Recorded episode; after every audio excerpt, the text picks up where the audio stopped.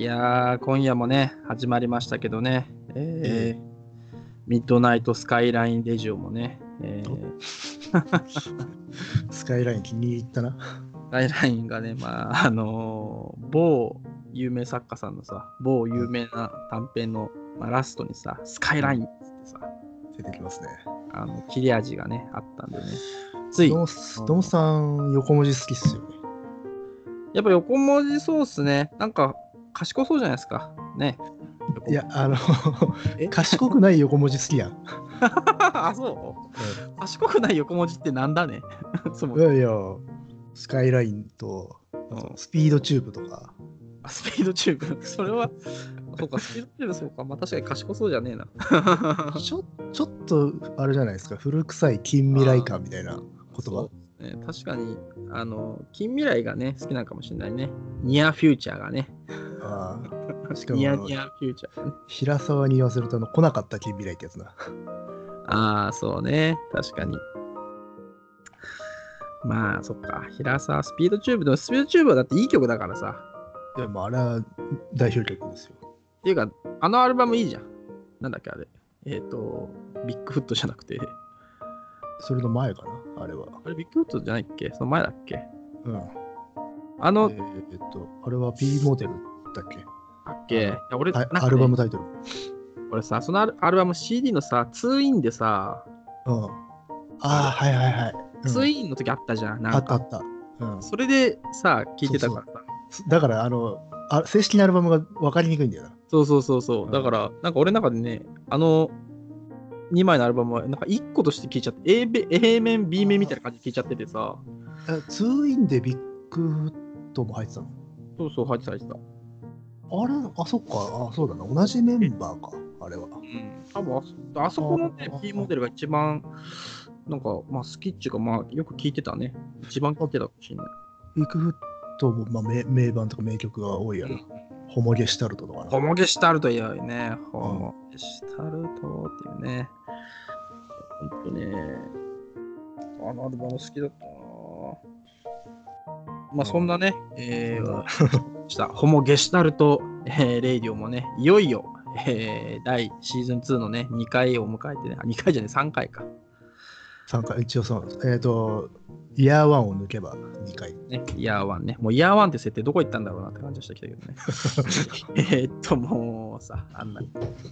まあそもそもさ、でもこの、あの、ハードボイルド読書探偵局もさ、もともとは本当はね、 post-apocalypse、えー、 bot radio だったからね。それがね、あ、そうなんですか。オールアウトラジオだった。そうそう、フォールアウトラジオだった。これは確か、乃木くんにも言ってたかと思うんだけど。ね、その人類がね、あの滅亡した後に、えー 本を探し出してね、ボットがそれを読むっていうね、設定でいこうと思ったんだけどね、まあ難しいなってさ、難しい。あの、それはね、徹底していくのが大変。えーできねえなと思ってさ、うんこの間さ、あの誰々とあ喋ったんだけどができなくなるから。そうできなくなっちゃうからさ、うんまあそんな感じでね、えー今日はハードボイルドに落ち着いたわけですけども。うん、えー、まあ今日はね、えーえーこれは門のある家かな？そこまで自信をなくしたか。そうそうそう。ちょっと今、あれこれ角だっけ？って思ってさ、今 いやいや、自分も今、うん。もうね、でもね、その門の字がさ、うんゲシュタルト崩壊を起こしててさ、この形がさ。ああまあまあ、確かにね。変だね。バランス悪い字だからね、これ。ね、なんかバランス悪いのこれね。なんかないって感じがしてさ。中がね。なんかすごいさ、記号っぽいよね。本当に門のさ、うん、まあ、門の形だからね。形だよね。これは象形文字だなっていう感じがしますけどね。ここにあの線、横線入れるとな、勘抜きっていう、ねね、その存在さ。ああ、でも本当なんかそれってもう見たまんま絵だなって感じだね、これね。門って字はさ。まあそんなね、門のある家をね、うーん、まあ入っていこうかなと思うわけですよね。うんコンつってさ、えーやってますかって感じでね、えーハードボールドしていきますよ。ううんん。まあ今日はね、まあ乃木くんにはさっき言ったんですけど、ちょっとね、あんま、あの、いい睡眠が取れなかったんでね、もう投げやりですよ、今日はね。投げっぱなしでね、えー行こうかなと思うんですけども。まあ投げっぱなしっていうことはさ、うーん、あ、どうでした？乃木さん。さっき、さっき読んだんだよね、乃木さんはね、ああ、そうそうそう。しかも、これ、星新一の中で僕、未読だったんで、本当初でしたよ。よかっあいや、かいあのね、事前に怪奇小説。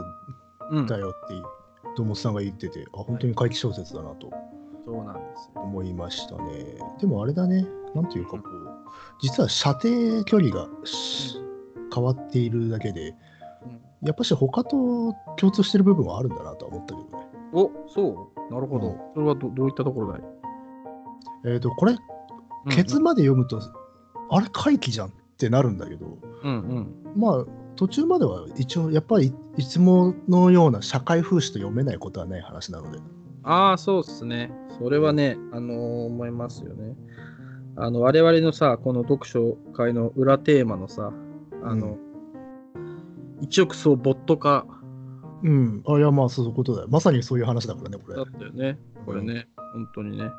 あのだって、調和のために家が、ね、役割だけを欲するっていう話だから、まあ、それね社会に置き換えたらそういうことだしねっていう。そういうことだよね。これはね。いや、でもね、えー、久々に読んだけどね、えー面白かったです。面白いですね、これね。うんうん。ね。さすがね、まあ、これちょっとね、あのータグでさ、この星新一がすごいってやつの中では、うん。人の方ぐらいかな、が、まあうん。いいですよ、あげてたぐらいだったけど、まあ個人的にはちょっとね、あのーそういうのも面白いなと思ってさ、まあ改めて読んでみたらやっぱり面白かった。うん。しかもちょっとこう、こういうのが入ってくると、うん、比較しやすいかもしれないな。他のああ、他の星新一さんのやつと。うん。そうだね。まあこれもね、えー、まあちょちょっとでも、多い出てこいに比べるとだいぶ長いのかな。ちょっと長いね。うん ちょっと長いよね。これね今ね、これ今頭からいこうかね、この総論というテクニックを使うか今悩んでるんだよね。うん、どど まあど、どうします？間ぐらいとかでいいんじゃないですか。間か。ある程度パラパラやりつつで。どうしますか？うん、えー、午後の5時半ごろ、一人の青年が 落胆したような足取りで歩いていた。ダメでしょ。30歳。え 何？いやいやいや。ハード、ハードですよ。ハードね。スーパーストロングですよ。うん純一という名で、えー勤め先から帰宅途中だった。ね。ね。えーまあ、とにかく青年が30歳っていうね、まあ、そういう感じですよ。ううんん。まあ飲んだけど、まあ、ちょっと、まあ、お金がもうなくなっちゃったんだね。給料日まで何日もあるのにさ、お金、まあ、飲みで全部使っちゃいましたっつってさ。うん。で、えーおじさんの家に行ったけど、えーまあ、説教されてね、あの、もう30歳なんだから、お前、ええ加減にせえって言われてさ、そんなこと言われて、結婚しろみたいなこと言われてさ、で結局、金はさ、まあ、貸してもらえず、まあ、帰っちゃうんでね、クソ、ね。えーまあ、そんな青年がですね、えーまあ、明け方の街をぶらぶら歩きますよ。うん。でね、まあ、ちょっとね、えーいつもと違う道なのかな。まあ、高級な、高級住宅地の方にね、こう、ぶらぶら歩くわけですよ。うーん、まあ、そうするとですね、うーん、まあ、一軒なんか気になるね、えーお家が、えーちょっと見つかるわけですね。外が、外を見てね。うん。まあ、建物探訪のね、あんな感じですよね。また、あの、このラジオでね、その、なんだかた建物探訪のねって言うんだけどさ、結局俳優さんの名前はさ、あの調べないし覚えられない。ね。うん問題ありますけども、まあそんなね、邸宅を見つけるわけですよ。うんまあ、ここのね、描写もいいよね。うん、特に、豪壮でいいのかな？うん、どどこだ？何ページ？今ねあページでねえんだページでいないんでね、68%、1ナンバー1758。違うんだよね。2人ともあれで見てるからね。ままあまあ豪華だね。あ、そう、古くどっしりしていて、第一に根を下ろしているようだったっつってね。まあ、うん2階建てで外見は洋風でいいっていうさ、まあ、そんなまあまあ、いいとこうこです。いうとこは僕もよく散歩しますね。そう。だこれはね、これは乃木くんだなと思ったね。主人僕は金、親父、あの、おじさんに金借りには行ったりはしないですよ。そう、でも金借りなくてもね、やっぱ散歩してるっていう時点で、これはもうね、乃木くんだよな。ああまあ、散歩してる時点でこう僕もこの人になり得るという話がある。そう。いもう誰、誰しもこうなる可能性があるからね。うんえーでですね、まあそのね、家のさ、描写もさ、なんちゅうか、これはうまいね。うまいねって毎回言っちゃうけどさ。えーまあ、資材を好きなように選べ、手間をたっぷりつぎ込むことが可能だった時代に作られた建物だと。う。うんんね。まあこね。れでもちょっと不思議な、なんかおここ読んだ時一瞬、あれ SF 設定なのかなと思っちゃったけどね。あ、なんでなんで？いや、なんか資材を好きなように選べ、手間をたっぷりつぎ込むことが可能だった時代に作られた建物、合成材料を使用した実用だけが目的の、まああれか、2x4 住宅っていうか、2x4 とか。まあ、のことを言ってるのか。うん。あとはやっぱり、あれじゃないの新興住宅地っていうんですか。ああ、もうタみたいな広がり、同じ形の家がバーっと並んでるようなか。アバービアな感じがさ、ああ広がってた時代なんじゃないかな。こういう書き方すると SF に見えるっていうところがな、この人たるゆえんかな。まあね。まあ、かんまあ、そういうね、まあ、2x4 な家とは、まあ、貫禄の差があるな、こいつはいい邸宅だいっつってさ、まあ、うんのね、純一ちゃんは思うわけですよ。でね、ヘイはね、まあそう高くなく、えななんで HEY だったんだ、今。ーちょっとね、漢字じゃなかったからついさ、うんウォールだからな、ウォール。ひあのーちょっと今、自分の中のこのヘイを高めようかなと思ってさ、なるほどね。鼓舞してたわけね。ほぼしてるわけ。今日はね、あのー好きあらばダウナーに持っていっちゃうっていうさ、あのいやいやいややめてくださいよ。そういう、あのーね、なんていうんですかね、ボディの状態なんでね、ヘイ感じでね、まあ行こうかなと思うんですけど、まあそのヘイはそう高くなくてね、青年は背が高かったってね、うん、なるほど、そうか。で、まあ庭の描写もね、なんか、いい木が生えてていいなっつってさ、うんうんとにかくなんか、じろじろ見てるわね、こいつもね。まあ、今だったらちょっとダメよね、こういうことはね。いや、ダメでしょ、これはね。御用ですよ、速攻ね。あ、そうそうそう。ちなみにね、ここで一つ、おおあの、まあ、気づくことというのは、うん。もう、あの、純一っていう名前を使う気がもうないわけだよね。あれ？この辺？うんうん。もうずーっと青年だよ、これ。え？あの、必要がある時だけ純一って名前出てくるんだけど、基本すべて青年で進めるんですよ。あ、本当だ。本当青こ年だ。れは、まあ、途中でまあ意味がわかるんだけど、は いなぜそうなのかっていうのを、実は最初から読んでると、注意深く読むと、あ、そうだなってなってる。確かに。初めだけだったな、純一ちゃんっつってんのは。あれ、まあ便宜的に言ってるだけだからね。ねえこれはもうね、男は辛いよだね、これはね。うん、おいそうなんですか。やっぱ青年って出てきたらさ、やっぱさうんおい青年っつってさ、30になって結婚もしねえでってさ、うん言いそうじゃん。まあね、そういや、これはだからあれでしょ。もうすでに名前はいらない話なので、まあ確かにね。うんまあノーネームだね。えーまあ、あと不都合になるんでね。うん、この後ね。で、えー門の柱にはですね、えー西って書いてあるわけね。あ西だこれはすごい、あれだね、繋がっちゃったねこれは怖い。あのね、だからね、あのー探偵は怖いよね。怖いね。はい。昨日ね、我々もね、うんあの、マンモス西である宣言をしてさ、うんそうそうそう。もうその次の日にこれですから、これはもうやっぱし見えざる手を感じざるを得ない感じ、感じますね。これぜつまりこれマンモス西が住んでる家ってことでしょ？そうだよ。っていうことは、あの嫁さんはっていう。いるってことだよね。ということはさ、今はさ、ここに来てるやつはさ、女王なんじゃないの？つまり、やはり我々は明日のジョーであると。明日の女王である。矢吹だったのか。っていうね、えー、まあその、ヘイのね、あの、ヘイ越しにね、あの中を見るわけですよね。で、えー、ここがね、まあ大事なところですけど、門の鉄格子がね、ちょ少しだけ開いてんだよね。うんこのね。で、開いてるとね、そう、始まっちゃうわけだよね。始まっちゃうから。一応一歩だけ入ってみるんですね、青年がね。スッつってさ。でそうするとね、いい香りがするんだよね、ふとね。これうまいね。うん？あね、今、完全にあの乃木さんと読んでるとこもしかしたらページ違うかもしれないけどどこなんだろうね。ねえーああ、鼻のとこね。そう、ふといい香りがしたってさ、こう入った瞬間にこうね、香りがスッとしてさ、うん。で、つられてもうちょっと入っちゃう。まあ、なんか香りっていうのは、なんかこう、あれですよね。幻惑するものという感じはあるような。そうそうそう。なんかね、今までそういうさ、割となんつうの？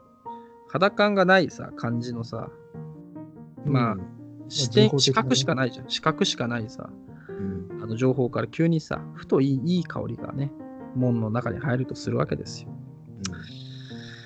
まあ、そうするとね、えーどこからともなく女の声もしますよね。ここちょっとね、乃木さんに読んでもらおうかな。あら、うーんっていうことでね、青年がそっちを向くとね、まあ25歳ぐらいのね、うーん、まあこう、いいね、こう建物の光景にぴったりのね、まあ、女性がいるわけですよね。うん。で、まあ青年はね、やべえっつってさ、でも慌てちゃいけないっていうね、落ち着け落ち着けっつってさ、ここら辺はね、俺、カイジだなと思ったあ、そうなんですか。会社あんまり読んでないけど。の。あ、俺もねこの葛藤が？内的な？葛藤が内的な、全体で慌てちゃいけないっつってさ、ここで何を喋るべきか。そうじゃんけんカード今多分ね、あのポケット入れてると思うんだけどさ、あれあれか、あの、か活字の字のざわざわか。そう、ざわざわっつってさ、落ち着いて何かを話しかければいいのだっつってさ。あれは確か、あれなんだよな。えー手書き風と活字で意味意味が違うんだよな、ざわざわって。あ、そうなの手書き風とか手書き風ってか、あのフォントで確か意味が違うっていう。え、どういう意味があるの？その、あの、本当になんか周りがざわざわしてるのと、心の中の葛藤、あいつも内面のざわと？ええ確かそんなようなことを言っていた気がする。そうどうでもいいですけど。えだな。コードだな。で、えー、まあ、ざわざわしてますよね。うん、で、まあ、とにかくまあ、落ち着いて話しかけようと思って、ゆこう考えてるわけですよね。まあ、青年がね。まあ、すると女の方からね、えー言うわけですよ。うん。あなたどこへ行ってらしたのってね。まあ、ちょっと今、言い間違えちゃったけど、まあ、そんなこと言うわけですね。うん、そんなこと急に言われるからさ、まあ男のね、戸こ惑いまこでちょっとピンとくるよな。あ、そういうことねっていう。いやでもまださ、その、共助者かもしんないじゃん。あ、まあまあまあ、もちろんね。うんそうそうそう。だから急になんかね、あなたどどこへ行ってらっしゃったのみたいなことを言うわけ、急にね。で、まあ、まあ、青年の方も、ああ、なにゃにゃにゃにゃにゃにゃとかって言うとさ、もうほらほら、スリッパよ、進次郎さんなんつ言われてさ、はいはいみたいな感じで、もうなんか部屋の中入ら入れ入れてもらっちゃうんだよね、スッとね。この辺のね、うん、なんか、もっとね、その、本当だったらさ、なんだそれって感じだすると思うんだけどさ、なんか読んでる受け入れちゃうんなかスースースーっと入っていっちゃうよね。なんなんだろうね、これね。まあだから、文章の運びがスースーと入っていっちゃうから、この純一うん、がスースースーと入っていっちゃうことも受け入れちゃうんだよな、読み手は。ねえ。これだってさ、読めないよね、普通ね、こんなんね。なんなんだろうね、これね。いや、まあ、普通にここに至ってとがきしかないんですよ、これ。はい、うんとがきしかないっていうのは、その、主人公の内面を一旦ここで観客させてっていうか、なくなっちゃってて、ほら、うん掃除がされていた、薄いセーターを着せられたとかさ、玄関の中へと導いたっつって、もう、こういう感じで一気にあの感情が退化してるから、そっかそっか。だから情報だけポンポンポンってくるから、ほーんって感じでいけるのか。こういう割と細かいことをややりますよね。うん、なるほどね。まあそんな感じでですね、まあ青年がこう、まあなんとか部屋、まあ家の中入ってね、えっ、と、その女の人にさ、紅茶もらったりさ、えーお酒をもらったりするわけですよね。うん。で、えーまあ、その女の人がね、まあ、芝居見えたところもなければ、目が悪いっていうか、そういうこともなく、まあ、狂気を感じさせるものもないっていうね。なるほどな。で、まあ、悪い気はしないし、いいかな、みたいな感じになっていっちゃうんだよな。ね、ここら辺のね、心境もなかなか、まあ、怖いものがありますけど。うんでさ、この、おばあさんも来るじゃない？ああ、そうね。そのあの、だからそこでちょっともう、ささっき言ったような共助的なものはまあ遠ざかるような。おやおやってなるような。そうそうだって女中も現れて、ね、食事でございますって来て、で、ね、その、女の人のお母さんも出てきてね、進次郎さんが帰ってらっしゃいましたよみたいなことを言うわけですよね。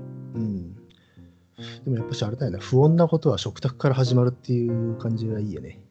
ああ、そうだね。これはあれだよね。あのー、悪魔の生贄だね。あの同じことを言おうとした。あ、マジで？そうそうそう。やっぱしね、狂気、まあこれ、ちょっと狂気とは違う話なんだけど、おやっぱりちょっとおかしな世界って食卓から始まってくれるといいよなっていう。そうね。まあ、あのー、厳密に悪生贄も食卓から始まってるわけでもないけどね。わわけではないんだけど、ドライブするのが。ドライブですよね。一回安定してお起きるとそうだもんね。ご飯のシーンそうそうそうそう。いやー悪魔の生贄も面白いよね。あれは面白いね。あの、なんていうか、古典ではない気がする。逆に。古典と言われるんだけど。いや、あれはだっておかしいもん、あのお話。あれさ、ずっとソリッドだよね。ずっとソリッド。この時代もね。いつもエッチな感じがするよね、あれはね。なんだあの、言う人が狂ってると思いますよ、本当に。ラストね、ラストもそうだしさ。俺一番好きなやっぱりね、あのドアを閉めるシーンが好きだからね。ああ、あ、レーザーヘッドさすごいさ、あの引きのショット、ロングショットでさ、ロングショットで、あの、引きずり込まれて、あの閉まるのワンカットで。わかってるそう、あのスコーンからのバーンが早いじゃん。あれが怖いよな。あれすごかった。あれをね、ロングで取りっぱなしっつうのがさ、あれはよかった、センスだよあれはセンスだよな。な。なんで古典じゃないかさ、あのフォーマット実は案外みんな守ってないからなんだよな。あだって家族全員あああやって勢ぞろいでおかしいとかっていうあんまないじゃんやっぱやっぱり一人がおかしいとかが多いけどねそうだね。あれあんまないね。あまあまああバイオハザードのねなんだ一番新しいやつかああ、ゲーム7のね。7の。あれはねあのーあれだったねカバーしてたけどね なんか露骨なカバーだったけど。こっちのカバー 露骨なカバーだけど、あれちょっとさ、カバーしてんのは、初めのなんか場所だけなんだよね。そうなんだよな、急にさ、2個目の場所、2個目の場所っていう言い方変だけど言ったらさ、普通にゲームなんだよね、もうね、なんかね。うんもういつも通りですよみいつもたいな通りのさ、普通になんか虫を操るババアっていうさ、なんか、うんえゲームやんけみたいなさ。まあそれは今までのシリーズあるからな戻戻さないとっていううん、まあそうなんだけどね。まあそうなるとね、あのーなかったさ、PT が気になるよね。PT な楽しみにしてたんだけど、まあ、どうなんだろうね。まあ、出来上がんなかったからこその、なんかこのさ、まあ、もちろんそれはあるよな、うん。期待だけで終わるってのは一番あの、うん。評価保留だから。うん、まあだし PT のおかげで、まあ、バイオもああいう感じになったし、他にもいろいろね、影響を与えてんのか？あるある。めちゃくちゃあると思うよ。やっぱ。あのワンルームというか、ええーとまあ、一つの家の中でみたいな。うん、とかもあるし、なんか本当になんか、怖がらせ方みたいなところを、うんバイオとかもね、6とかダイナミックに怖がらせようっていうさ、ショッカーの方に動いてたけど、もうちょっと、とアティ原ックな点回帰的な感じになってったのかな。うん、だし、まあ、PT クローンみたいなホラーのアドベンチャーも結構ね、インディーズでは出てたと思うよ。なるほどね。あ忘れちゃったけどね。アウトラストとかもそうだね。えーちょっとはい。カメラをまた お願いします。あ、カメラがね。うんだんだんね、あのー、どうも顔が下がってくるね。どうも疲れてくることで、もうずっと下向いてね、喋ってるからね。下にね、もうカメラを つけた方がいいんじゃないかなって思って本当ダウナーだなた。。をね。そうなんですよね。まあ、そう、館物ですよね。まあ、これもだって館物ですよ。館も家が主人公だからね。もそう家が主人公そう。怖いよ、これはね。で、まあ、そのさ、まあ、もうよ、バッと言っちゃうとさ、まあ、その青年がさ、まあバッと言えるかな。まあ、とにかくその家にね、こう、どんどん取り込まれていく感じなんだよね。その家の役、役柄みたいなものにね、そうそう、西進次郎さんになっていくんだよ。なっていくっていうね。で、まあ、家にふさわしく、まあ、上品な言葉遣いで、上品なものを使っ、道具を使って、まあ、クラシック音楽うんを聴いたりとか、まあ、だから今までのその純一君とは全然真逆の生活にななるんだよな。そうそう。ね、その、ね、家の何かになっていくんだよね。なっていく。で、まあ、しきりとね、その文章の中でも、あの、それが調和なんだ。この家にふさわしいんだっていうことを割とよく口にするんだよな。それが一番キーワードになる。いるね。うんでね、結構でも人がいるんだよね。そのさまあ青年もいるし、まあ妻や妻の妻もいるし、妻のお母さんもいるし、女中もいるし、庭師もいるんだよね、ここね。今人が下男がいる下男か。ね。このね、下男が出てきたときに、うん。僕はまあ、ああ、なるほどなっていう感じだった。あ、そう？うん、あ下男の時点では、いや、そっか、これはは役割を負った人たちの話なんだっていう。ああ、なるほど、なるほどね。うん、だから中身はどうでもいいっていうさ。そうそうそう。誰でもいいっていう世界なんだよね。うん、でこれがね、で、物語がね、あのー動くのがね、えーっと、多分ね、ちょっとね、見てるページだいぶ違うと思うんだけどさ、ある日、老婦人が行ったっていうところがあるじゃないですか。どこだ、どこだ、どこだ。墓参りに出かけていきますだから、もう結構ね、下男のシーンあをさ、あ、お父様の墓参りに出かけてそうそうそう、うん、ですよ、よろしく頼みますよ、みたいな。ああ、でもここダメ押しよね、だから。そうそう。うん、そのちょっと前にね、事件らしい事件もなく日が過ぎていったっていうところで、えーある日老婦人が言うわけですね。えー父様の墓参りに出かけてきますとね、言うわけ。そうだよなここからだから、ある種のね、ネタバラシ的な話、ネタバラシというか、まあ、うん、まあ、動き。本質が出てくるわけだよね。で、えーまあ、要はそのね、うん、妻のお母さんがね、墓参りに行きますよ。で、外出していきます。で、帰ってこねえこの野郎っつってさ。で、次の日も帰ってきて、次の日も帰ってこなくて、え3日目の朝になって、青年がね、なかなか帰ってらっしゃらないけど、どうなさったんだろうね、みたいなこと言うわけね。うんで、そうするとね、えっ、と、まあ、妻の子がさ、でもこういうこと前にもあったじゃないのと。そのうち帰ってらっしゃるわよ、みたいなね。そんなこと言うわけです。で、もう、まあ、青年落ち着かないですね。えーこの家には、このね、智子の、まあ、智子、妻の名前、智子なんだけど、智子の母の老婦人がいなければならないのだ。で当然存在すべきものが、みたいなね。それが欠けていることから来るイライラした気分だったと。飾りのないとこの、まあ、恋や金魚のいない池、そんなような感じだったっていう。まあ、これなんですよね。これがね。うん。で、5日ほど経った時ね、玄関の方で智子の声がしたんでね、お帰りなさいませっつってさ、あなたお母様がお帰りになりましたわよって言って、えー青年が玄関に行きます。で、老婦人はそこにいたと。うん。まあね、ただ、えー墓参りにね、出かける前に比べて白,、まあ、白髪が減り、背もいくらか低くなり、顔つきも違っていた。出かけた人は違う人だったっつってさ、うん。しかし別人だからどうだと言うんだっていうね。うん そういうことをね、言うわけですね。で、まあもう、青年ももう家のものになってるからさ、えーもうよそに泊まるときは連絡ぐらいしていただかないと、みたいなことをね、言うわけです。だからここでなん、なんつうのかな。繰り返されてるんだってことがわかるんだよな。そうそうそう。主人公もこのことを、同じことも言われるわけで。そうそう。ね。やってますね。で、えーここういうでもループ感は星さんっぽいよなっていう。まあ、そうね。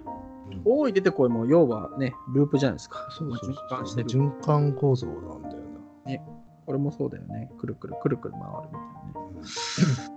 まあそんな感じでですね、えーまあその出てった、えーお母さんとは別な人がね、あの、おな。母さん役としてまたね、どこかのババアが来たと。ババこっからババアがね ねで、来客もあったりしてさ、来客にあったのもね、えー もう、あのー誰なんだろうなって感じだけどね。うん一応これも役役の人なんだろうね。まあ、えっ、と、老婦人の夫、すなわち智子の暴夫と生前に親しかった人という、まあ、ね。よくいるし、よくいる知り合いなんだけどっていう。ね、サザエさん的なね、知り合いが来ます。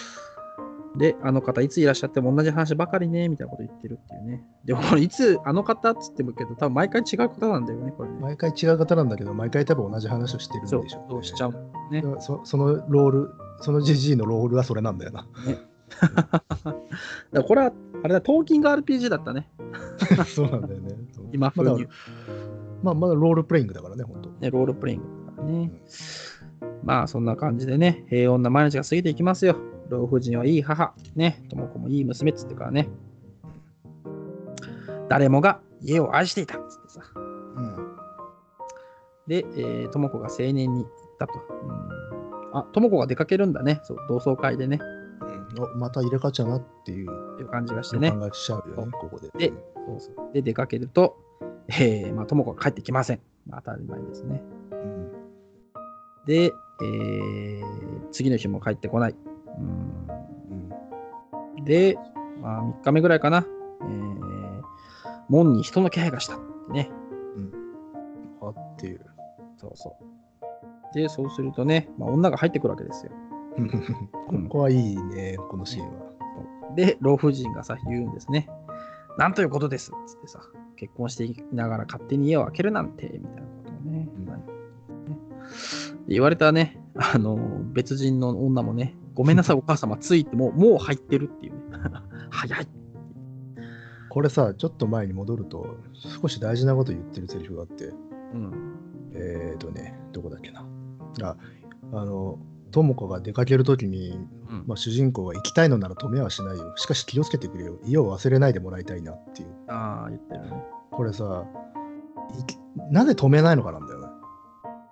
ああ、そうね。なんで止めないんだろうあね。の、なんとなく分かってたりするわけじゃないですか。入れ替わることは。まあ、そうだね。だから、行ったっていいわけだよ。入れ替わったっていいわけだよ、そもそも。まあ、そうだね。別にね。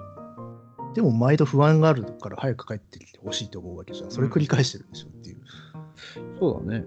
だから、これ読んだ時に少しだけ、あ、家の意思としてはいろんなやつにこの役割をぶ負わせたいのかなと。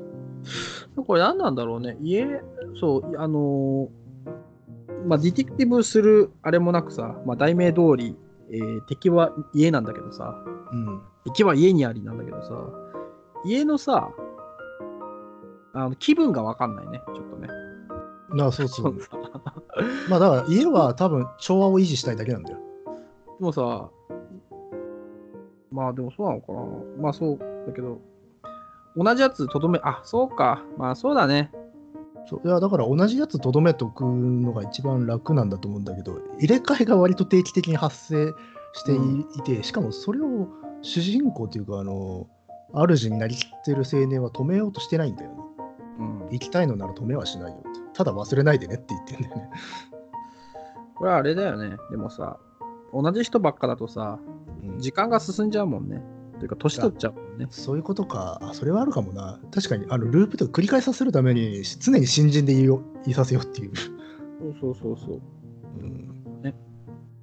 なるほどね。まあもうちょっと青年は青年のままっていうかさ、うん。確かにね。人のままみたいな。年取るもんな。そうそうそう。だからまあ定期的に入れ替えてね。まあ、あのー読書会と一緒ですよ。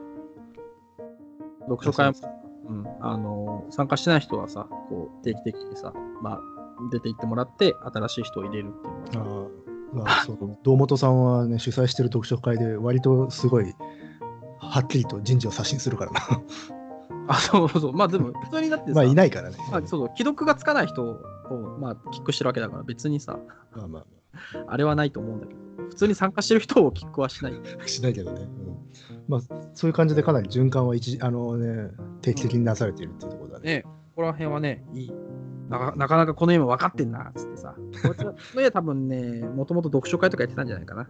なるほどねかなりオーガナイザーなんだなそうオーガナイズ。まあまあオーガナイザーーだよなこれだ、オーガナイズバイ家っていうさ。うんまあ一つの家庭をオーガナイズしてるわけだからなそうそうそう。っていうね、これがありますよね。ブッキングしてんの？か そうかもしれない。ブブッカーだからさ。ブッカーなんだろう、ブッカーでしょ。マッチメーカーだから。うんまあまあそんな感じで奥さん出かけちゃいましたで、まあまあ別のね、奥さんが帰ってきますよ。で、また日常が戻ってくる。で、おう、一月ぐらい経った日にまた別な訪問者があってね。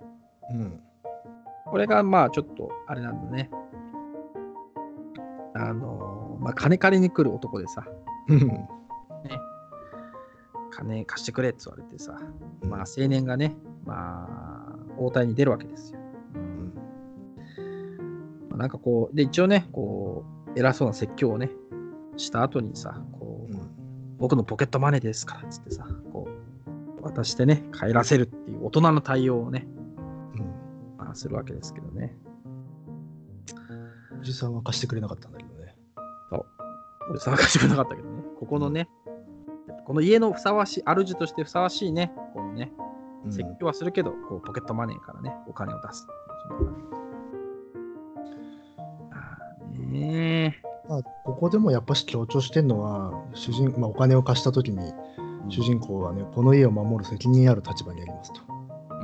うん。うんとにかく家なんだよね。まあね。やっぱ日本人やっぱさ、家が大事だよ、まずはさ。まあね、どうした急にでかい話だったな。やっぱ森鴎外もそうじゃん。なななんで森鴎外？あれ森鴎外もほらさ、あの、坊ちゃんの時代っていう漫画でさ、うん。あの、家が大事だから、外人と結婚するの諦めてくれって確か親に言われてさ、ああ、えっ、と、あと、うん、留学先のね、あの、舞姫とご名前がごったになってるんだけど、本物の名前なんつったっけね、あれ。ちょっとそれはね、ちょっと漫画を見ないとわかんないんだけどさ、うん あの家が大事だ。うん国まで追っかけてきちゃった人で。車で追っかけてきて。うんで、あの漫画ではさ、まあ、空想の世界だけど、あのどっかの洋食屋でさ、2人が対峙してさ、うんどういうことなんですか？みたいなことを言われて、いや、う家が大事なんださ、あ のまあ、明治時代だからなね。ましてあそこんちはいい家だからさ。いい家柄だからもうしょうがないんだよね。あでも、この小説、門のある家も、まあ、家の形が変わり始めたぐらいに書かれてるのかしらね。うん、かもしんないね。家制度的なものっていうのがまあなくなっていくわけじゃないですか、この後。うん、まあそういう風刺もあるかもね。まああとこういうなんかさ、うん。ちゃんとした、なんていうか家庭像みたいなのも、なんかもう通用しないっていう時代なっていのかも。うのもあるし、あとは、これ一応養子なんだよな、設定上。ああ、そうね、マスオさんだもんね、これね。養子ってまさにさ、家を維持するために行われることだから。ああ、確かに。そこら辺のね、メタファーがね、おどうした？え？あのーインテリジェンスを発揮しようかなと思ってさ。まあ、メタ、メタファーだらけよ、この人は、ね。それだけで小説書いてると言っても過言ではないぐらいの。まあ、野木さんも今ね、言うの躊躇するぐらいのメタファーのパワーがありました。メタファーって言ったらもう終わりだからな。そうそうそうそう。これはメタファーですねっつった瞬間にメタファーって恥ずかしい言葉ですから。あのね、ハードボイルドはメタファーとか言わないんだよ。言わないで、感情表現しないからな。言わない、言わない。そういう比喩とか使わねえから。もういきなりもうさ、胸ぐらつかんでさ、てめえっつってさ、お前家だろっていうのさ、あの、ハードボイルドのやり方。犯人は家だ。あには家だっつってさ、家、それは何かの例え話で、いや、家だ。家だっつって。でもそういうこと大事ですよね。でね、うん家でさ、ハードボイルドの人が家に入るじゃん。そうするとね、大体後ろから殴られてね、一回気失うんだ。ポッて、ポッて。目が覚めたらもう。絶対そうだから。うんあのね、そのシーンがない、あのね、小説ハードボイルド小説はね、ハードボイルドじゃないと俺は思ってるね。なるほどね。一回気を失うっていうね。で、ファム・ファタールが関わってんだな。そうそうそう。これはね、なぜそう思ったかというとね、あのートマス・ピンチョンのさ、おお、またすごいとこに飛ぶな。あのーなんだっけな、映画があったんじゃないですか。にああ、に最近、さ最近あったね。うんえ、いや、2、3年前なんだけど、さもうまあ最近でしょ。っきえがっ、と、あれだよ、あれ。バレななんちゃってボイスっていうさ、ババイス。バイスか。うんそれがなんかさ、なんかの、まあ、広告かキャッチコピーか忘れたけど、ハードボールド的探偵物語みたいなことが書いてあってさ、え、トマス・ピンチョンで？みたいな感じでさ、まあ、読んでなかったから行ってみたらさ、うん。途中で、その、まあ、確かに探偵っぽい感じでさ、うんなんかいろんなもの調べて、途中で殴られて気絶したからさ、ああ、これはハードボールドだっつってさああ、それだけで認定。それだけでも認定ですよ。おめでとうっつって、だからトマス・ピンチョンに会ったら、いや、あれフォワードボールですねっていう話をしようかなと思ってんだけど、なかなか会えないんですよ、あの人。なかなかね、あのーちょっとね、あの英語がまず分かんないから、ちょっと難しいなと思ってるんですけど、ね、あと、あの人って最初なんか、宇治素性がよくわかんないでしょ、あれ。え、あ、そうなの？イントン？あんまちょっと表に出てこないみたいな感じ。あ、サリンジャータイプなんだ。なんか、うん、よ。まあ、確かに。でも、探偵っていうのはね、どうしてもそうなっちゃうんですよ。まあね。うん。えーと、メタファーだっけ？出たわえっと、あねお話的にはあれだね、花五郎さんがやってきて、お金を貸して、まあ、返しましたよっていうところだね。そうねありがとう。ね、感じですよ。まあそんな感じでね、やっていきますよ。もうねう、そううんで、あの、で、花五郎さんにお金渡して、花五郎さん帰るんだけど、帰る時も、いや、あの、ありがとうございますと。あなたはよくできたおがお方だと。これなら西家はいつまでも安泰です。ね私だってこんな話をしには来たくなかった。どうにもならなくて。これ読み替え可能だよね。ああ、そういえばそうだね。うん確かに。あのこの家の調和を維持するために私はここに金を借りに来てんだって言ってんだよね、これ。そうだね。別に来たくねえよって。そうそうそうそう。だからみんなで協力してこのステージをちゃんと作り上げてるっていうね。まさにことだよな。うんウォーキング RPG っていうのはそういうもんだからね。でもさ、このワンポイントリリーフにたちはさ、結構さ、何だったんだろうってすぐなるよね。まあね。うんそうさ、まあロングリリーフのさ、その、なんつうの、家の中の人たちはいいけどさ、たまに来る来客のさ、ワンポイントたちは来てすぐ出て行ってさ、あれ？っつってさ、あだからやっぱし、外の風をね、ちょっと入れるというか、あの外部との接触がない家だと、それは家の調和としても不自然だからっていう、まあこの家は思ってるんだろうな。家の気分ね。こうあるね。あと、あの、このやっぱ、ワンポイントだと、やっぱかなり不特定多数のやつをゲットできるんじゃないですか。まあ確かにね。うんライトだしさ。ライトだしね。うん引っ掛けやすいね。これはね。まあそんな感じでね、もうスパッといっちゃうんだけどさ、うんまあ平穏で優雅な日々もね、えーこれでいいのだろうかとかさ、思うけど、まあすぐに聞いていったっつってさ、えーある日青年は、うーん書斎の机の位置を 少しずらした。ああ、その方が自分の好みに合うようだったからだ。それに気がついて、えー、智子が言ったと。うんあら、ダメよ。元の場所に戻しておかなくてはと。まあ、正確にそう言ってるわけじゃないんだけどね。まあ、そんな感じですよ。で、ここら辺でさ、なんかおかしくなるよね。まあ、青年がついに自分の好みを出しちゃったっていうさ、要は、イレギュラーが発生しちゃった。ルール違反だよね、これね。うん家的には、お前何してんの？っておいおいっつってさ、うんそれについてね、まあ、とも子もダメですっていうわけですね。で、どうも不満だっつってさ、うんちょっと酒飲み行ってくるわっつって、ついにね、出ていくわけですよね。うん青年は久しぶりに、本当に久しぶりに門を出た。うんこれはいいですね。で、えーもうね、えーあいにくまあ飲み行こうかなって言ったけど、住宅街だからさ、まあバーとかもないから、まあ歩き続けてね、えーえーまあ振り返っても家も木も見えなくなってきたっていうあたりでね、バーを見つけて、えーシャーリーテンプルかな。いやいや、アルコール 入ってるでしょ。あそここシャーリーテンプルの彼が飲む酒は。えー、梅酒オンザロックっつってさ、もっと、もっといい感じのねえかな。えー飯いいけどさ。じゃあ、ジン、ジン、ジン、ジン、オッケー。いいか、ジンで、ジンをストレートで。大五郎でいいんじゃないですか。なんなんだよな。え、この人自体はだってそんなに大した酒飲む人じゃないでしょ。でもさ、バーだよ。バーに大五郎ってあるんですか、先生。わかんないです。まあじゃあ、ウイスキーとかにしときますか。ウイスキーなんじゃないですか。トリスでトリスね。うんトリス、バーでね、えーまあいっぱいいるわけですよ。で、まあ、青年は気づくと。うんえー自分は西家の進次郎などではなく、純一という名のつまらない会社勤めの大した月給の取ってない独身の男なのだということに、だんだんだん。ということですね。まあ、いいね。ここのところの、この、なんつうの、余計なこと書かない感じ。そう酒飲んだらもう気づいたっつって。あ、違えっていう。そうそう。あ、じゃあ違うじゃんっつってね。ここじわじわやっちゃうじゃん、普通。ねやっちゃう。あれ？俺は？みたいな。うん。いらないんだよね。いらないんだよね。そう。ここはやっぱ花壇でいいね。で、えー次の日からね、まあ、純一として以前の生活に戻ったんですね。無断で長期欠席、欠勤だいぶしてると思うんだけどさ。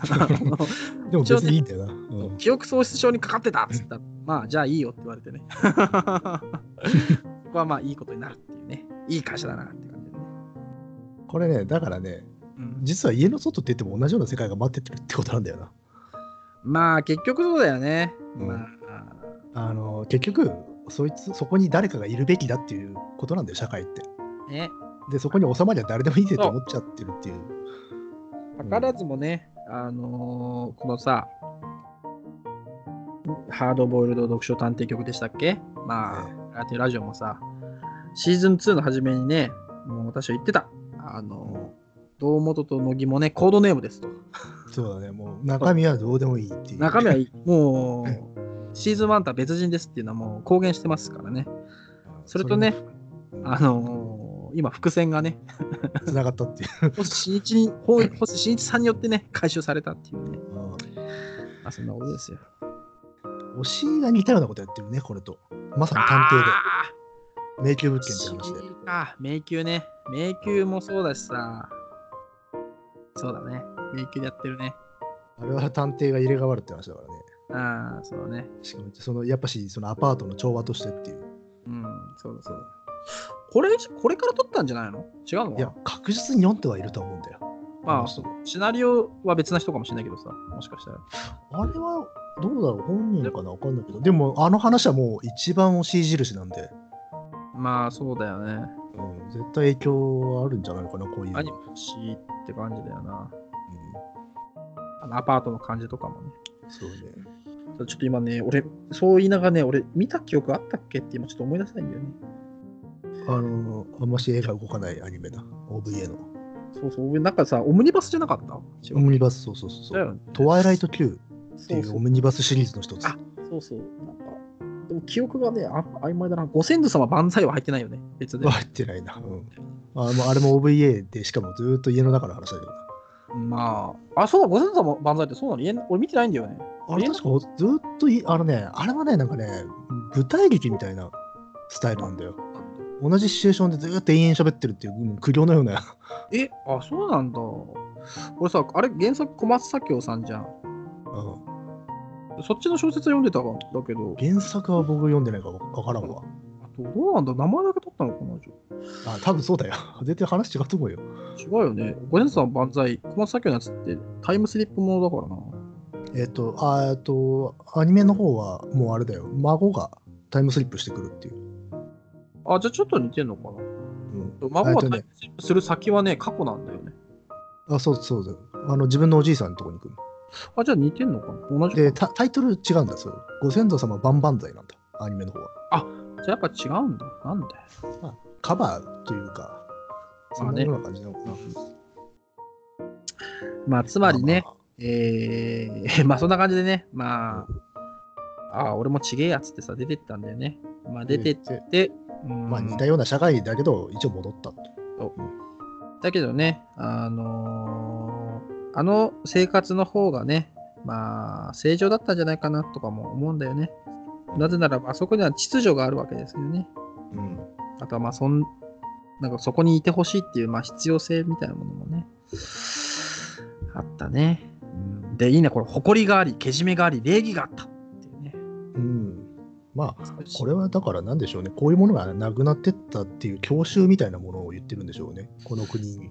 ね、国自体のことなのかもね。まあ、サザエさんが亡くなっていったってことなのかもね。まあだから、星さんがそう思ってるとかではなくて、こういうことを思ってる人たちが結構いたっていうことなんでしょうね。うん。でそれを求めてしまってるっていうか、うん、ね共同体みたいな。てか、むしろ星さんはそれ揶揄してんだしね、これ。うん。うんまあね。まあ、で、最後ね、最後はまあ、割と回帰的、回帰小説的な締まり方するよね、でもね。そうなんだよね。最最後の最後でね。ねああそっち、そっちのラインおっとっとみたいなね。だここでさ、抑えちゃってもよかったいいわけじゃない？そのさ。そうそう話そうそう。としてさ風刺として終われたんだよ。そう。だけど、まあ多分、その原稿依頼の枚数的にさ、もう2ページぐらい書かなきゃいけねえなとかさ、あったかもしれないけどさ。か、もしくは、テレタが。まあ、うんそうね、うんまあ、風刺で終わったらつまんないもんね。いや、これだからさ、途中まで考えてなかったんじゃないかなって、あのラストは。ええそうなのかな？からんけど、うん。まあ確かに最後なんかさ、なんかこう、エピローグみたいな感じのさ、話のあり方だよね。あり方だし、まあ、要は、あの、下男の、えーだ家を建てた大工が急にポツッと出てくるんだよな。そうだねあとその前に1回ぐらい書いてはいるんだよ。その大工の話をしてるんだけど。っていう。あ、ちょっと話を進めますか、じゃあそこまで。ねまあ、とにかくですね、えー、まあ、純一くんもね、もう、あこれはあれか、えー、っと、またあれだね、また金が 金に困るん金に困ったと。困って、えっ、と、おじさんのとこ行くんだけど、また断られて、初めと一緒なんで。で、ダメだなと思いながらさ、こう、前の西家の方に行くわけですよ。うん。で、お、なんとラッキーっつってさ、門はさ、ちょっと開いてんだよね。前と同じようにさ。よっしゃーっつって入っていく。で、で入っていくとですね、えー、まあしばらくお待ちくださいっつってさ、まあ女中に言われて、まあ30歳ぐらいのさ、落ち着いた男が現れてくるわけね。うん。で、えー花五郎さんでしたねって言われちゃうっていうさ。言われちゃうと。まあまあ、まあ、金借りに行くってなったら、花殺さんになっちゃうんだなってのは分かるけど。で、えーまたね、その、男、まあ要要は後釜に座ったさ、まあ、家の男にさ、まあ、ポケットマネーでっつってまたお金を、まあ、もらってさ、門を出るわけですよ。で、しばらくの間、青年は花五郎だったっつってさ、で、下宿に帰り着くと純一となったみたいなね。まあ、そんなことも、えー、だこの辺のエピソードがね、なんかさ、あれだよね。ん？なんともさ、今俺何にも考えてないんだけどさ、うんだろうなと思ったよ。そうなんだよね。何を思いつくんだろうとかっていう。うん、まあ、何も思いつかないっていうのをね、まあ、正直に告白するっていうさ、やっぱね、あの、ハードボイルドに何が必要かって考えたときにさ、やっぱ前まず一つ、普通に思い浮かぶのはさ、なんていうか、 strongness みたいなさ、強さっていうかさ、あるじゃない？はいはい。ハードボイルドのさうん。でもね、本当にね、ハードボイルド、ハードボイルドをたらしめるのっていうのはね、やっぱね、 honesty だと思うのね。 honesty、正直。正直そう。誠実さ。ね。ビリー・ジョエルも歌ってるじゃん。 honesty ってさ、 such a lonely world, word つってさ、歌ってるようにね。やっぱりね、何も思いついてない、思いついてないときはね、思いついてないですってね。まあお、正直に言うっていう、そのオネスティがね、我々のハードボイルドをね、まあ、支えてるんじゃないかな。まあ、そんな風に思うわけですよ。引っ張ったな。うん。じゃあ、えー、あ1年ほど経ちね、ちなみに僕がこの辺で思ったことは一つある。お伺いたい。だから、あれなのかなと思って、あの、えーっと、しん進次郎さんはいを退あの退任した後は、花子さん一回やるみたいな流れがあるのかなと思っちゃった。。だから、あの前回来た花五郎さんも元進次郎さんなのかなとか思ってじろっていう説 ね。ちょっとねああ、それはあるかもしれないね。そうなるとさ、うんこの後のやつもちょっといいね。ねあとさ、その1年ほど経ってさ、青年が婚約するじゃないあ。そうそうそうそうね。これもさ、そその文脈だと面白いね。ねあの そうで、まあ、ゆまあ、話を追っていくとさ、まあ、青年がね、まあ、平凡な人生やるわ、俺っつってさ、で、婚約、うん婚約するわっつって、まあ、婚約者、いい感じのいいね、女だったんでね。うんで、その婚約者に説明するわけよね。そういう家の体験したんだわ、つってさ。で女の方もね、こういい話をするよね。あのね人間はしなかったことをしたような気分で思い出に作り上げてしまうことがあるわ、つってさ。私このこの後がいいんだよ。この後私、子供の頃、川のそばに住んでいたような気がするんだけど、事実はそうじゃないのっていう。このね、全く本編と関係ないこの感じがいいんだよな。なんだそれみたいなね。おいおいって。川のそばに住んでいたような気がするんだけどう、ん事実はそうじゃないっていうね。でも分かるしな、この感覚はな。そうそうまあ分かるまあこういうことあるよなっていう。そうそう。あの、伊集院光のラジオでいう空のね、そらそうそうそう。空のね、空の。このね、やっぱ差し込み方が良くて。なんかこんこの瞬間、一瞬だけね、あのね、あのーあれ、柘植さんのね、若奥様を思い出した。えーどういう話だっけ、それ？あ、いやいや、若奥さん、あの奥さんものあるじゃん、シあの、あるとして。あの奥さんの顔が浮かんだの。ああの、なんか無邪気に自分の話すする、しがちみたいな。ああの、柘植の奥さんね。柘植の奥さん。まあ、ちょっと可愛らしい奥さんってことよね。そうねう。んそう。柘植の奥さんもイラストレーターなんだよね、確かね。あ、そうなんだ。そうそう、名前忘れったな。ちくば文庫でね、絵日記が出てるよ。確か。えまあでも、柘植さんの話するとね、まあちょっとね、そう、柘植さん本人の話だとさ、またなんかちょっと切なくなっちゃうからさ。ー、確かに。そう。ね、だからまあちょっとあれなんだけども。えーうんうんまあそんなね、気にされまし確か確かにね、あの、柘植の若奥さんって、なんか素敵な奥さん感あるよね。なんか、うん、天真爛漫感はあるよな。そう。確かにそれはあるな。実際こん、こういう好奇心の強さあるしね、行ってみましょうよってなるわけだから。ああるあるあるね。で、そう。で、その婚約者がさ、どこの家なの？連れてって見せてよって、そそられるわ好奇心がそそられるわっていうね。まあ、好奇心はね、鬼をも殺すわけですからね。怖い怖い。で、えー、まあ、行くわけですね、二人でね。で、この家さって言ってね、まあ、こう、説明して、まあ、だがもう入れないわけよ。と、あら、入れるわよ、つってさ。ほら、ちょっとだけ覗かせてもらいましょうよ、つってさ。こうまあ、ここで、あああーあああ、ともこだよって言って。ーね。で、門の手く都合しが少しだけ開いててね。で、彼女が入った。うん。そうすると、女中がね、あら、奥様って言っちゃう。もう終わりだね。終わりだね。で、老婦人がガチャって入ってきてさ、で、同窓会に行くと言って、2日も家を開けるとは、みたいなことを言ってさ、ねえ、そして中へ連れ込まれてしまったってね。この設定がな、これはだからアドリブなのか、もうこういうラインが出来上がってんのか、まあ、こういうラインが出来上がってんだろうね。はい、なんだろうね。男の友達に送って送ってもらうっていう話になるっていう。そうそうそう。もうね、すぐね、即興劇のようにね、仕立て上げてくれる。でもこれ、あれじゃない？これ、カメリだね。あ、そうですか。シナリオがあるもんだって。ああ、はいはいはい。あまあそうね。シナリオだよね、これはね。そうそうそう。カメリもそういえばさ、その、人でなしたちはさ、うんシナリオで動いてるっていう設定だったじゃん。だあからこれカメリだったんだね。ーまあ、舞台、うんあの、いこの家は明らかに舞台なんでね。そうだね。舞台を維持するために、だからもうショーマストゴーンですから、これは。ショーマストゴーンだね。そうね。ショーマストゴーンだけど、これはつまりそういうことなのかな？だからね、カメリはもっとさ、なんかこう大きい世界再編のために多分人でなあでもしシナリオって感じだったけどね。テーマは通底してるでしょ。やっぱし世界を維持する、調和をめだあの存立させるためにだけにうん。役割を負うんだからさ。で、家って世界ですからね、やっぱし。そうだね。確かにね。まあ、そんな感じでね、婚約者がさ、えー、中に入っちゃう。で、えーもうそれを見て青年はもう何もかも分かったっつってさ、うん彼は門から出た。門の鉄格子はの扉は閉まり、いかに押してももはや開かなかったでおしまいですよ。うん、で、最後行っちゃったんだ。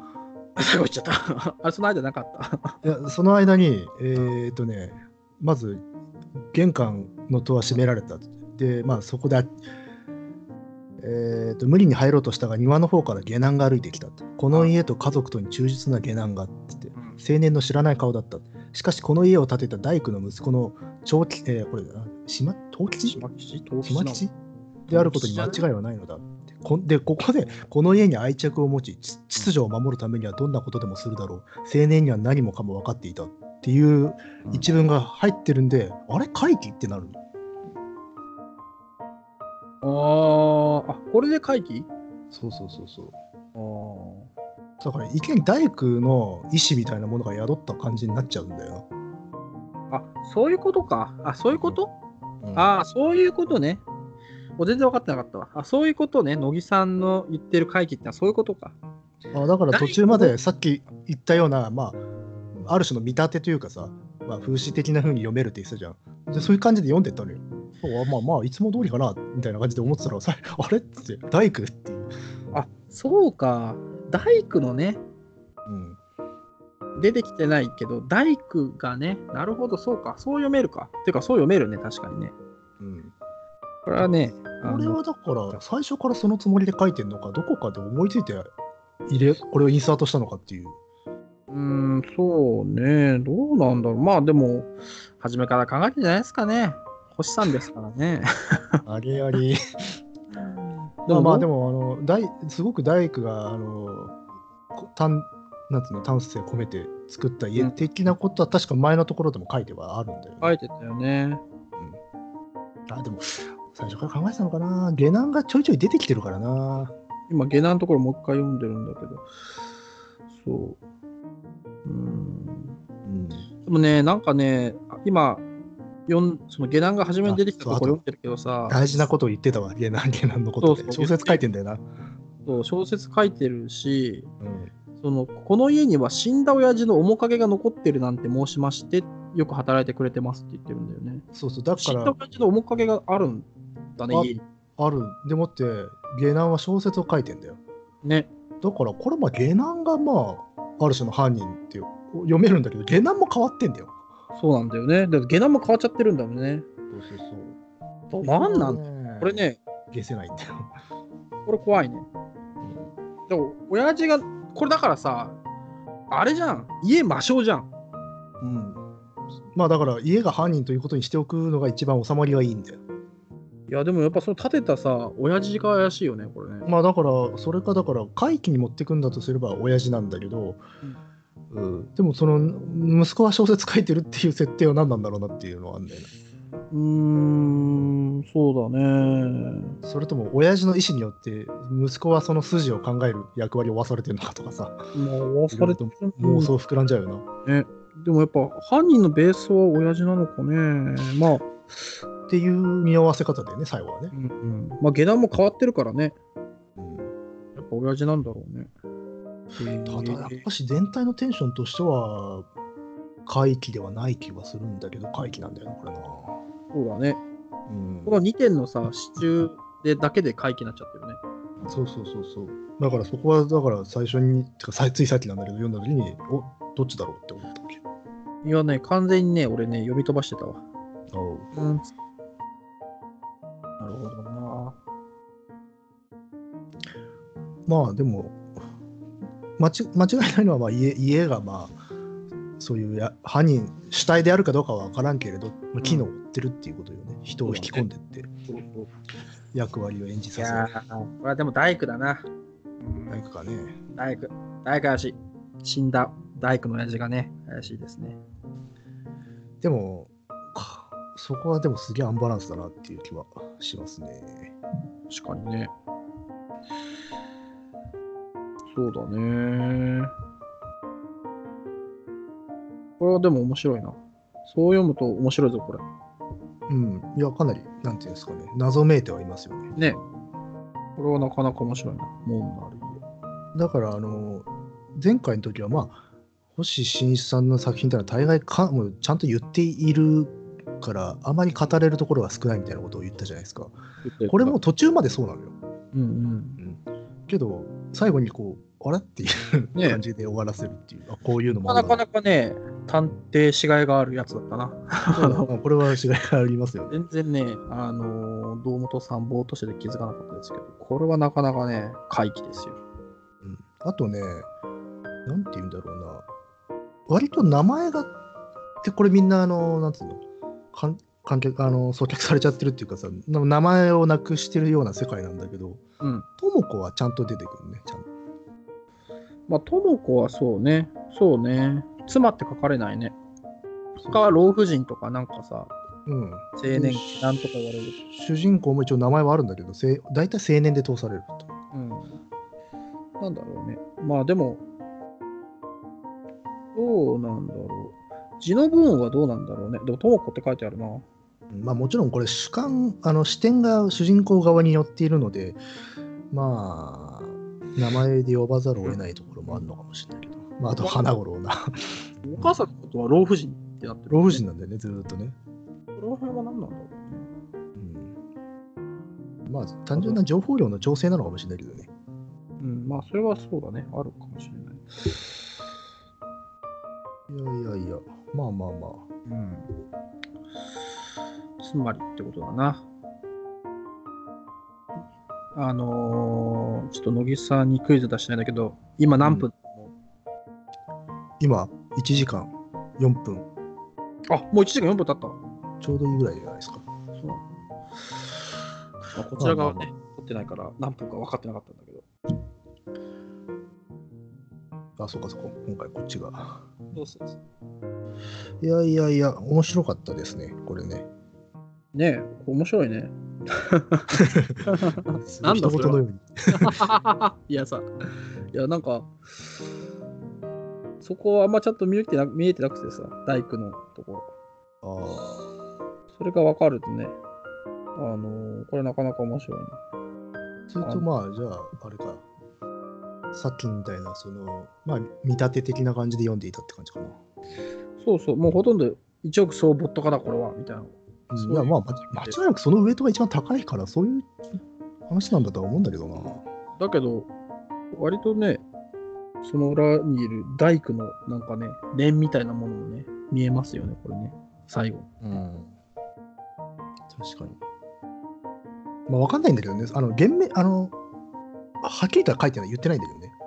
うあのえー、と正確に言うと、その下男の顔を見たときに、まあ、知らない顔だった。しかし、この家を建てた大工の息子の、えー、島吉、東吉であることには間違いはないのだ。この家に愛着を持ち、ち秩序を守るためにはどんなことでもするだろうっていう。まあ、匂わせる程度だけどね。うんやっぱしでもこいつ犯人だぜ、みたいな感じで読めるけどね、本当そうそうそう。うん青年は何もかも分かっていたって書いてあるし。うん、で、小、うん、まあいいや。いや、これだから、下男も変わってなければさ、あれなんですよ。分かりやすいんですよね。そうね、だからやっぱり大工なんだよ。大工、家を建てた。親父ああ親父大工、親父が建てた、親父の念をね、家がさ、そうなると、もうこれはあれだよな。平成回帰小説傑作集に行くべき。平成じゃないですけどね。まあ昭和のね。昭和のうんそうそうまあね。まああとね、もう一個ね。あ、そう。全然それとは文脈違うんだけどさ。ちょっとページ数が言えないから、野木さんを終えるかどうかわかんないけど。やっぱこの東吉のさ、話の初めの方、1回目で出てきたさ、東吉のところでさ、その世の中には都会を逃れて山や、まあ、海へ行きたがる人も多いけど、行った先でまた混雑という言うなら、別な脱出先を考えた方が利口というもんだっていうところもさ、ここいい、ね。空間的な脱出ではなく、時間的なっていうか、っていうう。んまあ、だから、これはやっぱしなんでしょうね。理想っていうか願望を叶えてはくれるんだよな、一応。ゆまあ穏やかで豊かで金に困らずっていう。ね、だから、あのーこれ逆だね。家ましょうとは逆だね。家ましょうさ、あのーまあ取りづらいところに棚があるみたいなさ、ぶっ殺すっていう。うん感じだけど、これはね、逆だよね。居心地よくさせるんだからさ。だからまあ、戦ってほしいね。家魔性のさ、うん家とさ、この門のある家がさ、横に横に立ってさ、戦ってほしいね。ハウスバトル。そう、ハウスバトル。でもあの、この家はさ、役割果たすとさ、追い出しちゃうんだよな。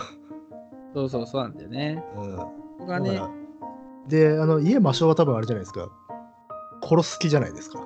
まあね、やったるでって感ぶっじだから、ね。殺す気満々の家じゃないですか。そうなると、あれか、うーん、どういう戦いになるんだろうね。どっちが怖いんだろうね。ええいや、やっぱりそれは魔性の方が怖いんじゃないの？怖いか、そうだよな。実害あるもんな。こ実がある？こっちはだってさ、っちはだってさ、あれ終わるとさ、戻れんだもんね。戻れる。まあ確かに最後のさ、うんあのー婚約者が友子化しちゃうっていうのはさ、あれだって帰ってくるんでしょ？そのうち。そのうち帰ってくるけどさ、お葬式来たら。どうなるどうなるって感じだけどお、葬式じゃねえか。えーなんか同窓会でしょ、いやだから、で、覚えてるから、この時のことを。だから、おお前も行ってきたの？行ってきたわよ。みたいな話になっちゃうでしょうね。どうなんだろうそこら辺の感じはどうなんだろうね。でもさ、もともといた友子もさ、そういう風にしてきたのかもね。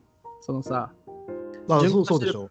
その、先代のね、あの、誰だっけ、家のさ、うん。婿殿の、婿殿が一回家を出て、じゃあ婚約しようっつって、うん。婚約した女の人を連れてきたらす吸われちゃったっていうのがさ、っていう、だから、あのさっきほら、は花五郎、し元、しえー、と進次郎は花五郎をやるのかなみたいな話してたじゃん。だから、あの、来た、最初に来た花五郎が、あの、その時の智子の そうそうそうそう。嫁さんってことになるんだよ。そうなんだよね。そうそうそう。うーん、ここもね、複雑なレイヤーがね、あの、様相停止してね。こうなんつうんだろう、本当、社会奉仕っていうか、徴兵制のように 呼ばれてて、それをこなしてってっていう、それは国民がみんなこの家の人になな一度はなるみたいなことにななってくるような。ね国民そうこの家の人かっていうね。うん、で、それが多分すごくあれなんだろうな、この家家制度、旧来の家制度とも合致しつつ、モダンで落ち着いた平和な家、まあ、理想の家みたいな感じになってるんだろうな。うん、まあ、無理やりだから大工の話につなげてしつなげるんであれば、やっぱし家ってのは人が住住まないと家じゃないっていう。まあそうだね。確かに。家家は自らをそ存在、ね、させるために人をそこに引き込むんであるっていうようなことなんでしょうね。いやー、怖い。ねポンコツになってきたぞ。え。もうやっぱ1時間もするとさ、もうハードボイルドももうポンコツですよ。寝てないし。しな、ほとんど。そうそう、今日ね、あの、あの元気がね、 good sleeping取れなかったんでね、まあまあ、じゃあそこ、ここら辺にしてしまいにしますか。そろそろね、あの総括に入りましょうか。5月、正月、どうします？昨日俺が総括したから、じゃあ次を、順番じゃないでしょ。マジでじゃあ、でもう総括もしたよねっていうかね、まあ、下下、うん。あのーしたした。本当か？まあしたした。さ。まあ、もう僕の、じゃあ総括は、あの、ど、どっちで読みましょうかってとこですかね。なるほどね。どっちでもいいと思うんですけどね。うん。どっちとも読める。それがね、もの家だぞっていう。雑魚い。これをね、あのーえー、まあ、そうですね。もう何も言えなくなっちゃったね。いや、さすがだな。さすがに寝てないだけあるな。さすがにね、寝てないんでね。えー、塀がね、あのー高い塀のね、そうあの。一番元気だったのそこだけだったから。ここはね、へい、へい。塀がね、塀がでかいっつってさ。じゃあそれが総括で。あ、それがそうかです。あの、皆さん忘れてるかもしれませんけど、この家、塀がでかいですよっていや、小さいんだよ。あ、小さいだけ。もうそれすらもうなんか曖昧になっちゃう。小さいんで。全てはね、あのー結局人の記憶っていうのは、まあ、こんなもんですよ。曖昧になっちゃうんだよね。まあ、そうね。そうだからやっぱそういうところにつけ込まれるわけですよ。家とかそういうものに対してね。あ確かに、それはあるな。ちなみに僕は昔、あの、家を建て直してひ引っ越したことがあるんですよ。え？あ、そうなんだ。まあい、あの建て直しの時だけ。あで、しばらく。くそっち通ってたわけだ。はいはい、まあ、通ってた住んでたわけだよ。うんで、ひ引っ越しの日、あ元の家に帰る時に、そのこと知らなくて、うん。その、なんつうの、一時的に住んでたところに帰っちゃったことがある、学校から。ああ。それは何のエピソードだろう？そしたら、何もなくなってて、あ、すごい。家財道具とか、あれってなって、もうその瞬間、あのね、世界がどうかしてしまったんじゃないかって本当に思うのよ。ちっちゃい子だったから。ああ。だから家は世界ですよ、本当に。いや、怖いね。あ、それは怖いね。その後どうしたの？いやで、あそっかと思って、慌てて元の実あ、家に行ったら、あの家が出来上がってて、そこであの親たちが会会社の人を呼んで酒盛りしてた。あーいいね。酒盛りしてるってのがいいね。またね。もうまさに世界でした。世界だったね。あの頃、家は世界だった。うんまあ、ええーやっぱねまあ総括していい？うん。?5 万かましてよかですか？あ、お願いします。よし。あのー、寝寝ようっていうね。夜は寝よう。あそうや。家も言ってるよ。家夜はも言ってる夜は寝ようっつっってますからね。まあそんな感じですよ。うんはいまあ星新一さんがね、もしね、これ聞いてたらね、あの怒られるかもしれないですけどね。ちょっと許してもらいたいなぁなんて思ってますけどね。そんな感じです、みたいなね。あ、そうか、今日俺じゃねえんだ、撮ってたのね。あ、そうだ。そう、じゃあ、そんな感じで。じゃあね、あのー今回のラジオにめげずにね、また、えー次の回もね、ぜひ聞いていただきたい。そこだけはね、はっきり申し上げてますおね。願いしますよ。はいはい。えー次はね、えーいいい睡眠を得たね、探偵たちとお会いしましょう。ベストで。はい。はい、じゃあ、終わります。終わってるのかな？うん。